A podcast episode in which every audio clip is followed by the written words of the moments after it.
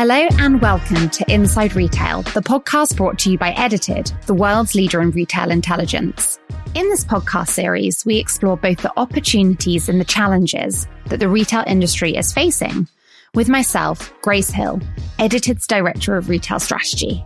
We've got something a little different for you guys today. We recently hosted our first Editions event in London at the Hoxton Hotel after a two year hiatus where we brought together voices from across the industry to discuss the art and science of retail. So we've taken a short recording break whilst we focus on bringing you guys more fantastic guests and insights from the world's leading brands and retailers. One of our panelists, Ed Healy, a name you may remember, Chief of Commercial at luxury makeup brand VIEVE, was so engaging at our panel that we thought we'd re upload our conversation with him from back in May 2020 when he was at L'Oreal. Back then, he spoke to us about the growing beauty market and the shift in trends towards a gender neutral future. Just so you know, the episode was recorded back during the height of lockdown here in the UK, so it may sound a little different. Our guest today is Ed Healy. Ed has over 10 years of experience in sales and marketing, working for a range of companies, including luxury brands within L'Oreal UK, startups, and iconic beauty giants. Ed is currently the commercial director of L'Oreal Designer Fragrances, where he manages a portfolio of 10 brands, including Valentino, Thierry, Thierry Mugler, if I say it right, and Viktor and Rolf. Today, he will be sharing his own personal opinions on the men's beauty market. Welcome, Ed. It's great to have you on the podcast. How are you? I'm very good. I'm very good. The weather's good, and I've got a couple of days off leave, so I'm, I'm in a good place. I'm in a good place. So yeah, thank you for having me. Of course. What have you been up to in lockdown? I think I've been seeing some DJing on your Instagram. Is that right? Yeah. So my wife and I, uh, so what are we on? Week nine, week ten. I've lost count, but we are uh, fitness freaks. So we do a lot of working out. We do a lot of tanning. I mean, the weather since lockdown has been a gift, definitely from, from God there. So we're up on our terrace, sunbathing a lot. We love sunbathing. We're recreating Ibiza on our roof terrace. So uh, I took up a hobby, hobby at the start of the year. So I'm just DJing house, old school garage, a bit of naughties R&B. So yeah, loving life, loving life, make the most of it. You're making me feel guilty. I feel like I haven't done as half as much as any of that. Amongst that work has probably been the busiest I've actually ever been in my life as well. I mean, it, I mean, as you can imagine, it, it is massively challenging. It's very much work hard and play hard at the moment, but play hard in, in, in my terrace. I think that leads us on as well, I guess. A lot is happening within men's beauty, and that's why we're doing this podcast. We've seen the market has had a huge interest and is forecasted to reach $166 billion by 2022, which is huge. How have you seen the men's market grow and develop throughout your career? great to hear. Yeah, so I thought I'd give you guys a bit of context when we're talking about the men's beauty market. So if we look at the total UK beauty market, it's worth 12.1 billion. Okay. So it's a big, big market. It's, it's, comprised of four sort of categories. You've got just under half. So around 48% is the mass market. So the likes of L'Oreal Paris, number seven, Nivea. You then got the luxury brands, which represents around 37%. So the Lancomes, the YSL, Chanel, Clarins. You've got the professional division at 10%, so the salon business, the products that you can buy on salons, Kérastase, L'Oréal Professional, and then a very small category in specialist dermo, 4%, which is like our La Roche-Posay's and, and Vichy's. When we look at the men's market, okay, so the men's the men's market is is, is worth 1.5 billion, so 13% of that 12.1 billion. And if you're an entrepreneur and you're you're thinking, hang on a minute, you've got a population of roughly 50-50, give or take. How can it only be 13%? And uh, you'd be like, wow, rubbing your hands. I've got to invest. We're massively under index, but it's harder than you think. If we go deeper into the men's market, okay, so of that 1.5 billion, half of it is fragrance. Okay, so as men, we're very well versed with fragrance. You know, we, we know the, the toilet man who, who's offering our fragrance, no spray, no lay. So we're very well versed in this category. The other, the other makeup of that is a third is hygiene. Okay, so deos, shower gel, very functional part of it. And then you've got little segments, 10% in hair care, you know, hair care and styling at around 7%. So very, very small. And you have to ask yourself, why is it such a small part of the category? So if we looked into sort of a few reasons why is it so small, makeup of the 12 million, 20% of that is, uh, sorry, of the 12 billion, 20% of that is makeup. We're never going to bridge that gap. No, no matter how fast make, men's makeup is growing, we're never going to bridge that gap. So that gap will always be there. In mm. terms of skincare, we're so far behind in terms of penetration, especially if you look at somewhere like China. So Chinese men are very well versed and from a very young age have been taught to groom to it's all about well-being it's all about looking after themselves. So if you compare chinese males versus uk males we're millions and millions of miles apart. However you know the the general attitude to grooming is changing. The birth of social media guys are starting to look at themselves and, and say wow i've actually now got a digital profile. We're going to have to start making a bit more of an effort. So we have seen you know big big growth but i can't stress enough how much of a small base we're talking. Yeah no it's it's crazy when you break down the stats like that and you can see how small it is in comparison, but what the potential is. I know there's a few things like makeup for men that we really want to get into in more detail later, but we know kind of education is is fundamental to the beauty market. I know from experience, I used to actually work in education at Liz Earle Beauty many years ago, but I'm really keen to know kind of how do the strategies differ for education for the men's market versus the women's market? Yeah, in my opinion, when you when you're marketing to men, for me, it's very important to provide all the benefits up front. You know, making it very simple, multifunctional if possible. You know, men love a three in one product if they could for everything, and then providing the backup information later. Whereas for women, there's much more of an emotional connection. It's more varied, more focused on luxury. So very different ways when you're talking to that consumer. In terms of beauty, as I said, we're miles behind women when it comes to, to skincare and, and grooming. So the, the tutorials, the way we talk needs to be a lot more basic, more visual, pitched at a good pace because you, you lose a man very quickly if, if, it's not a good pace when talking around beauty. You need more basic tutorials and, as I said, very visual. Whereas if, if you look at the women's marketing, the way you work, you see some of the adverts such as Lancome and Dior. It's, it's a story. It's full of emotion. It's full of dreams. It's full of glamour. So you've got two different ways when, when you're talking to a male consumer and a, and a female consumer, especially around beauty. Mm. I know I bought immediately something that Millie Mackintosh had promoted on her Instagram. I bought that immediately on Cult Beauty. But um, you were mentioning earlier about makeup and how that's where the big gaps are with those numbers and stats that you shared earlier. I read recently in The Guardian that French President Macron actually wears makeup. So it'd be interesting to understand are men afraid to use makeup? And why isn't it the norm for men to buy beauty products like makeup? Yeah, and, and I'll go back to sort of the example of, of China where, where men at a very young age were sort of, you know, really taught around grooming, moisturizing, and the importance around that. You know, when I was a kid, millennials, when we were kids, it was all about action man. It was very much about ultra masculine and, and, and a real focus around masculinity. And I thought a great highlight of this was that Gillette recently did an advert where they tried to contemporize its slogan, the best the man he can get and, and it basically has sinister males bullying and harassing, and they got absolutely slaughtered for it, smearing and tarring an entire gender with one brush. But I kind of think it did depict what it was like for us. You know, when we were kids, if you stood out in any way, you got absolutely caned. If you looked different, you were a target if you got if you stood out in any way. So at school, you got you got your head down, try not to stood up, uh, stand out, and you essentially conformed. Therefore, sort of creativity in the way you look, there wasn't there was not much creativity going on, um, and you weren't really able to express yourself. If we look at today, you know, you look at social media, and, and a great example is Makeup by Jack. You've got this 10 year old boy wearing makeup and he's got hundreds and hundreds of thousands of followers. And I'm not being funny. If he was in a playground and he started getting bullied or harassed about putting on makeup, I'd, I'd be turning around and say, look, I'm making thousands and thousands of pounds a month as a 10 year old boy, what have you done with your 10 years of your life?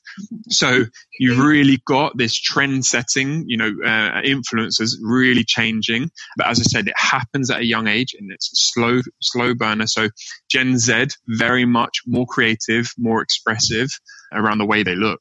Yeah, it's so interesting. And we want to ask you some more, more questions about kind of influencers and Gen Zs. But in terms of from your experience right now, where are you seeing growth or the most exciting growth in categories in the men's skincare market, in the men's market, not specifically skincare? Is it skincare? Is it makeup, body care? You know, where, where are you seeing that growth? Yeah, for me, a few things. So you've got beard care. So beard is a massive trend starting in the last sort of three, three to five years you can see in terms of search, male consumers are, are, are, really gearing their search around beard, how to look after it, how to style it, what products to, to use on there. So we're seeing double the amount of search terms around beard than we are of fragrance. Now, when I said to you half the market was fragrance, it's not necessarily transpiring into sales, but you can see where, as a category, there is, there's a big focus. Face care, skincare obviously is a part. It, you know, grew at plus 17%. So it is a, last year, it is a, an area for focus. But again, you know, that doesn't include all those secret closet men who are hiding behind their girlfriend's moisturizer or their wife moisturizer and pretending not to use it, but they definitely are. Not to mention my wife's dad uses his body moisture on his face. So there's still a lot more uh, education to go.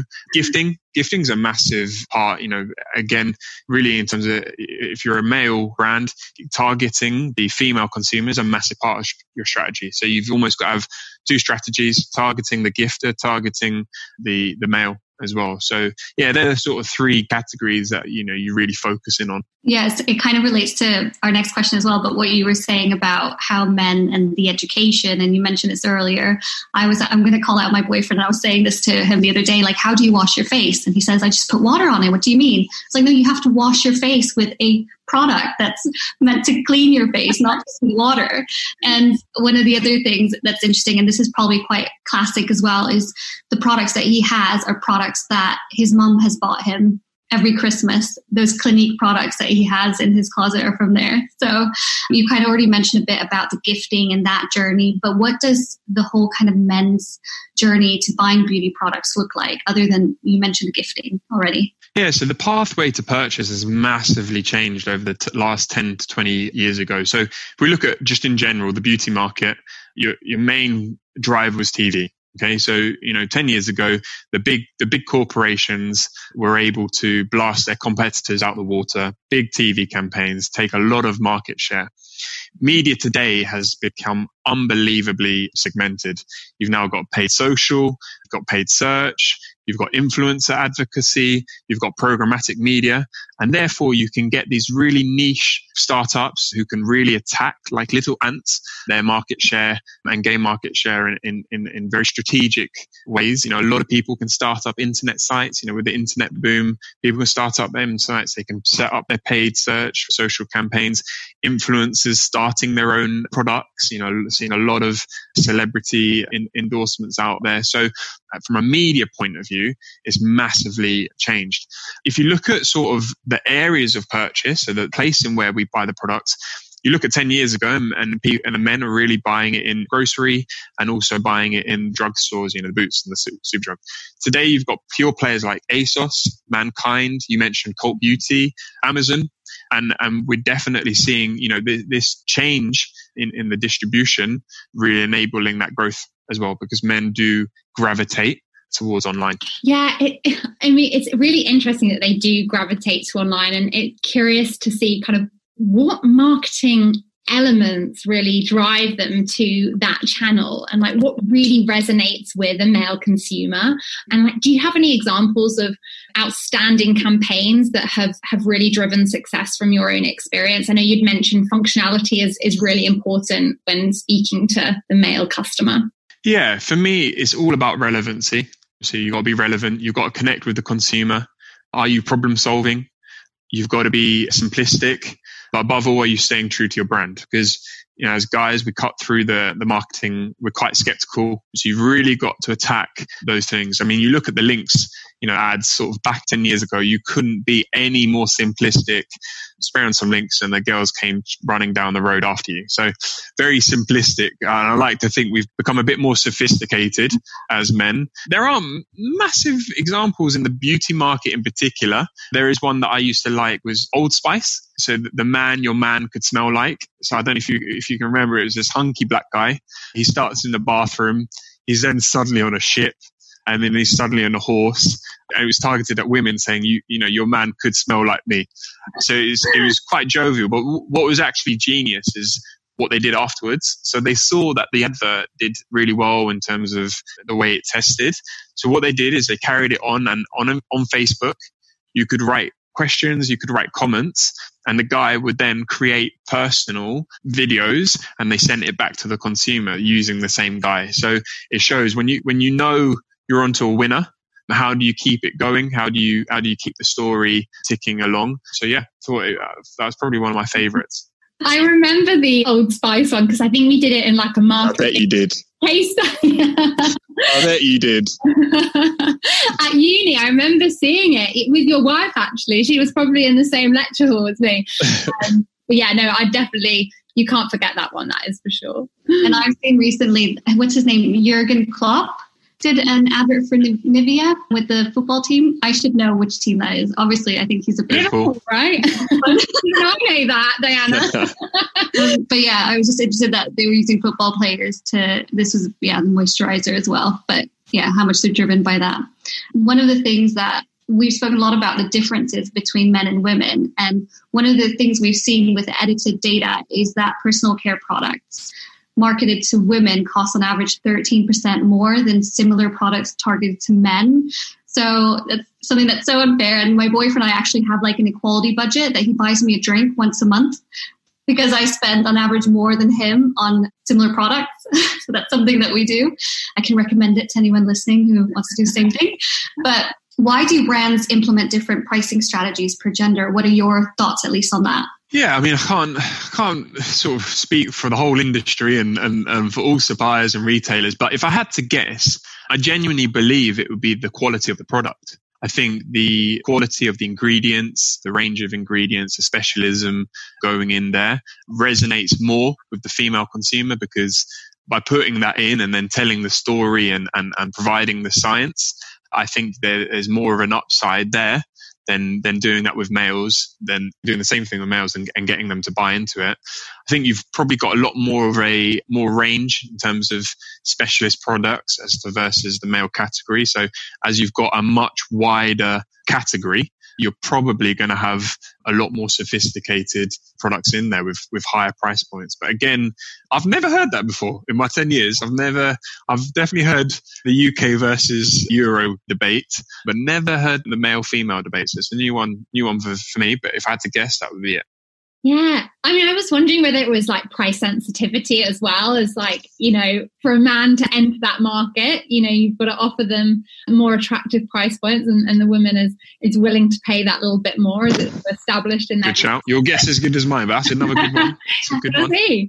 But obviously beauty halls, they showcase a variety of beauty products and offer similar services to beauty salons and kind of have been the historical driver of, of sales within within beauty. But with e-commerce channels growing by over 150% in the last seven years, and we know you've mentioned the strength of that channel and dwarfing department beauty sales, department store beauty sales. How do sales channels differ for the men's market? Offline versus online? Yeah, so if we look at the total beauty market for last year, around 21% was online. So you had roughly 80 20, 80 brick and mortar. And we can talk in a little bit about the shift we'll see this year with the coronavirus. But, but just staying on this question, yeah, roughly an 80 20 split. But we definitely see that men do over index massively. Mm-hmm. A great example was this when we launched Men Expert Barber Club. We could see the conversion was much higher online than you would typically see maybe in a female launch where it would have been a more diverse distribution. So in my opinion, men are more impulsive when it comes to, to shopping. Women's, a women, a female's purchase more calculated. They'll go into store. They'll want to get more of the texture. They want, want to smell the product. They'll want to speak to a beauty advisor, get to really understand all of the products behind it. So definitely a more calculated. Also, men tend to be more loyal. Honestly, when we get a product, we like it we stick with it. So we, if we like a product, we know we can replay on Amazon bang, you know, you get that on a on a on a replay on, on Amazon or, or online. Just you know where to go. You don't need to go down to the shops. So yeah, men do tend to be more loyal, whereas women love to test the new makeup, new NPD that that's out in the market, and are, generally more adventurous than we are, and that's a cause for the split as well. I was asking um, my boyfriend, he was going to buy the same, I was, he's buying a t-shirt and I was like, which t-shirt are you buying? He said, oh, the same black Hackett t-shirt I already have. I was like, why are you buying a new one? oh, it works. So I'm just buying another one. creatures of habit. Well, in terms of talking about trying things on, we'd noticed that L'Oreal Paris, I think it was they've just launched the virtual try on app online. I was specifically trying it out for hair color.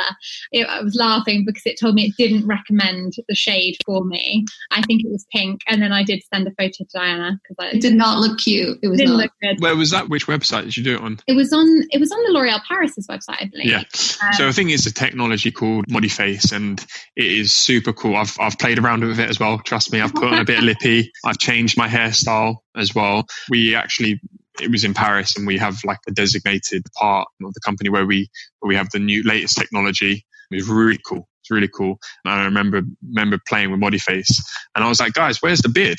I had no beard option. So I was like, you've got to create a bit, you know, guys, we've got a massive trend in beard here and you haven't got beard on the Modiface. So, um, yeah. yeah, I know the tool you're talking about. It's cool.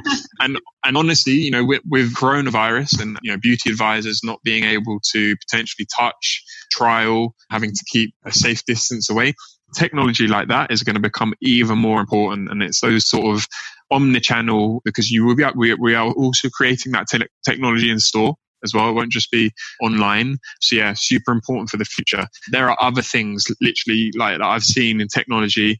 I wake up out of bed and it's a similar sort of touch screen up against my thing. I can see you know, what makeup did I wear the day before that, or what makeup did I wear then? If I wanted to create that one, okay, what clothes went with that makeup? So honestly, from a digital perspective, watch this space because I think a lot more of that sort of trial on a digital and, and inputting yourself up there. And it's really cool. It's really exciting. So just waiting for that to roll out, really. And I think, you know, with the coronavirus happening, the, these sort of projects are going to be really accelerated.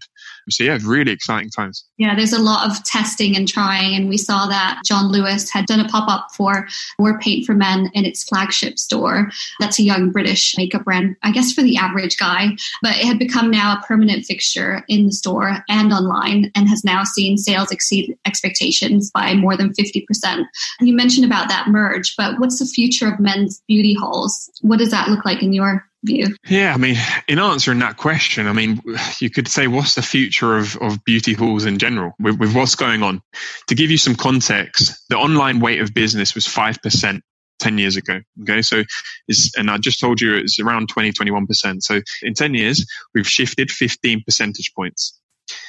I think by the end of this year, we'll land at 30% online. Okay. If not more. So it's taken us 10 years to shift 15 percentage points. It will take us one year to shift 10 percentage points. So for me, we're seeing this mammoth, gigantic shift to online, as you can imagine. You know, in terms of the, the industry that I work in, I work in luxury.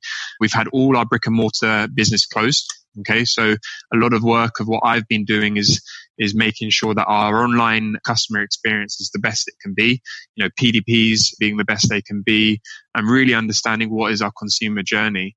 So from a brick and mortar point of view, it's now like what we just talked about. What does the future look like? And, you know, it's really worrying for the high street. You know, you look at the news and the high street has been suffering for a while now. And with everything that's going on, this huge shift that's, that's happening is scary. So to answer your question, I have no idea. I have no idea. I don't know what it looks like for both it, it, the total category.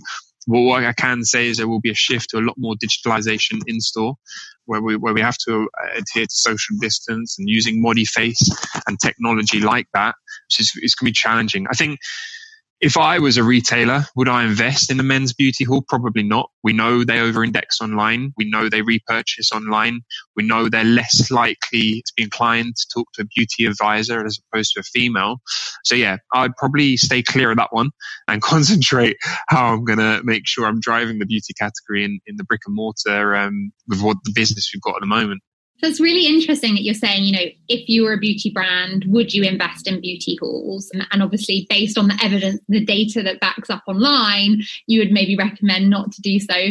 But in terms of if you were a brand and you saw the huge opportunity in men's beauty and you weren't currently operating in that field, kind of what would you say are the essential categories that they need to have in their assortment that, that a men's consumer is really gravitating towards? Yeah, so for me, I definitely say beard care, like we just talked about. So beard oil, beard balm, beard preparation products, that's definitely one. I've always said this, and I, I do think it, it 100% falls within men's beauty and, and beauty is hair loss. And I've always said the the company that cracks hair loss is onto a big one. I mean, so so I've had a hair transplant and I spent a lot of money on a hair transplant. But before I had the hair transplant, I used to use dust, micro dust. So it's like black little dust that clips onto your hair to, and it fills up the sort of hidden gap. So if I can't crack hair loss, I'd definitely crack sort of hair sort of replacement and hide up the baldness with, with microfibers. So yeah, that's that's if I was a men's brand right now and, and spending R and D, those those are sort of products I'll be going after. That's a, yeah. I mean, hair loss and doing that for the masses it would be like an amazing thing rather to have to go through the more tough process of hair transplants. So that's really interesting. Yep. I'm writing down my million dollar business idea right now. Get cracking. You could you could be onto a good one. Um, yeah, I'd imagine there's a lot of companies out there that are well, obviously after the solving the coronavirus vaccine. a lot of men as well with beards, you know, that can't grow full beards. That's something that yes, know, very true. Growing as well. I guess we were talking a lot about Gen Z earlier because this is kind of, I guess, the future, you know. But in previously in the 80s, you know, you had icons like Boy George and Prince who were using beauty products. We now have Gen Zs like Harry Styles and Jaden Smith who are emulating that similar style. We've also seen that 30% of Gen Zs are interested in using cosmetics from a survey that we researched. So why do you think that men's beauty products are more accepted now? And what do you see? We're going back to makeup. What do you see the makeup's role in the male beauty industry for future? Yeah, I mean, we, again, similar to what we just we talked about with makeup by Jack. Influencers are essentially normalizing it. You know, so the more influencers talk about it, the more influencers use it. They are essentially shifting what is accepted and what is normalized and what is appropriate because you know the more and more people do it the less you're going to stand out at school and and also i think gen z, gen z they're they're more expressive they're a lot more expressive and it's acceptable to be expressive compared to what it was like 20 years ago when we when we were at school as boys. It, you, you weren't expressive. You, you got your head down. So in terms of you know what's driving it it's definitely the influences and, and they're normalizing it. But i do think it's a 10 to 20 years trend. I, I, do think it's the the 10 15 year olds that will be 25 30 uh, 20, 20, 2025 that will have this sort of acceptability and expressiveness and look and, and we'll be parents you know and, and we see our kids being expressive and we'll be like oh it's pretty cool it's a pretty great way of, of them expressing themselves do I see gender specific to men? Don't know. I think it could be more unisex led and makeup products are unisex not necessarily female, not necessarily male, and, and really solution orientated, whether you're male and female. I don't know the particular science. I know obviously men's skincare is, is, men's skin is a lot tougher and therefore we don't age as badly as you guys. We, we age like fine wines. But in terms of makeup, you know, I don't know if you, if we can use the same uh, makeup. So, um, yeah, I see more of a unisex led approach, but again, I'm, we're talking 10, 10 years, I'd say. So we see the shift.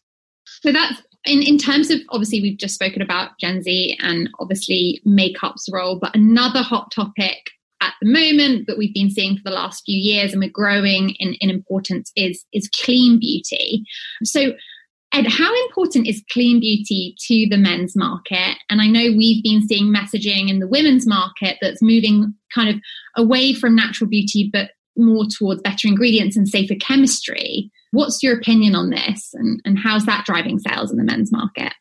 Yeah, so in terms of naturality, naturality and, and, and that being part of the total market, so it's, it's roughly around 2.1 billion of the 12 billion. So a smallish fraction of the market is growing. So it grew at plus 3.8% versus the 1.7%. So it is driving the category ahead, but fairly small. It's typically in body, typically in face and, and hair care. So it is a trend. Is it super hot? I wouldn't say it's super hot, but it is a, a, a growth driver. So if you then sort of scale that down again, as you can imagine, within the men's market, we're talking fractions now in terms of naturality. And I think as in terms of education to a male consumer, I think we still need to nail, you know, some of the basics around why you should moisturize, why you should look after your skin, why you should wear sun cream. So I think as, as beauty companies, we've still got a lot of work to do to work on the basics before we jump to producing naturality. Now, again, you could be, you know, it might not, might not be for the likes of Coty or, or, or L'Oreal or whoever these big, big companies are to, to go after that. You could be a niche brand and could make quite a bit of money on it because it's not it's not being concentrated on. I reckon if you if you started up your own company and started on men's naturality and you started bidding on that on AdWords, you probably have a good chance of getting some really good ROI because it won't be too expensive. So not one for one of the bigger companies, but absolutely if I was an entrepreneur, have a look at what, what's out there in terms of com- competition have a go. But yeah, I think we, we as, as some of the, the, bigger, bigger companies, we've got a, a bigger job to do on basics. Another business plan. Another business plan. We're, we're, we're sorting out a lot of people here. Yeah, making money. I bought my boyfriend The Ordinary and explained the ingredients, and he just wasn't listening to and figure. I explained how the cell changes; it accelerates them using some of their products, but it didn't. Yeah, win him resonate. no, but I guess we were talking a lot about TikTok, and there's such a big topic as well across our podcast. But MAC Cosmetics, they ran one of the most successful TikTok campaigns with hashtag You Own It, and it had over two billion views. For Too Faced, they did a lip injection gloss, which saw sellouts as well and started six years previous to that. We've just seen increases across products within that range. So, for you, what are the opportunities on TikTok for the men's market? And have you been testing this channel yourself?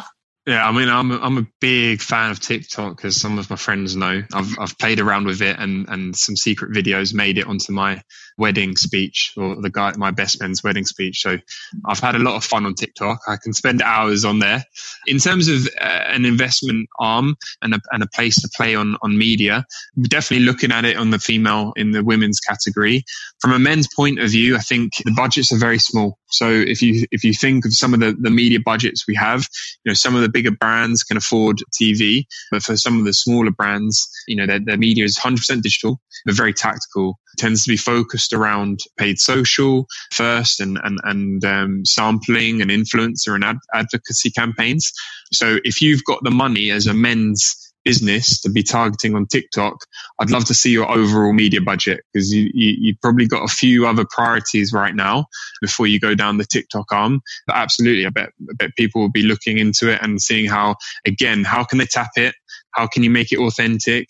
How can you make it relevant? You know, could it be some sort of challenge started by a celebrity? So yeah, I'm sure, I'm sure they're looking at it and trying to find a cost effective way to really tap into it. It'll be interesting to see how quickly brands react and are able mm. to kind of adjust their media budget and make room for that and how big that becomes for men's beauty. Absolutely.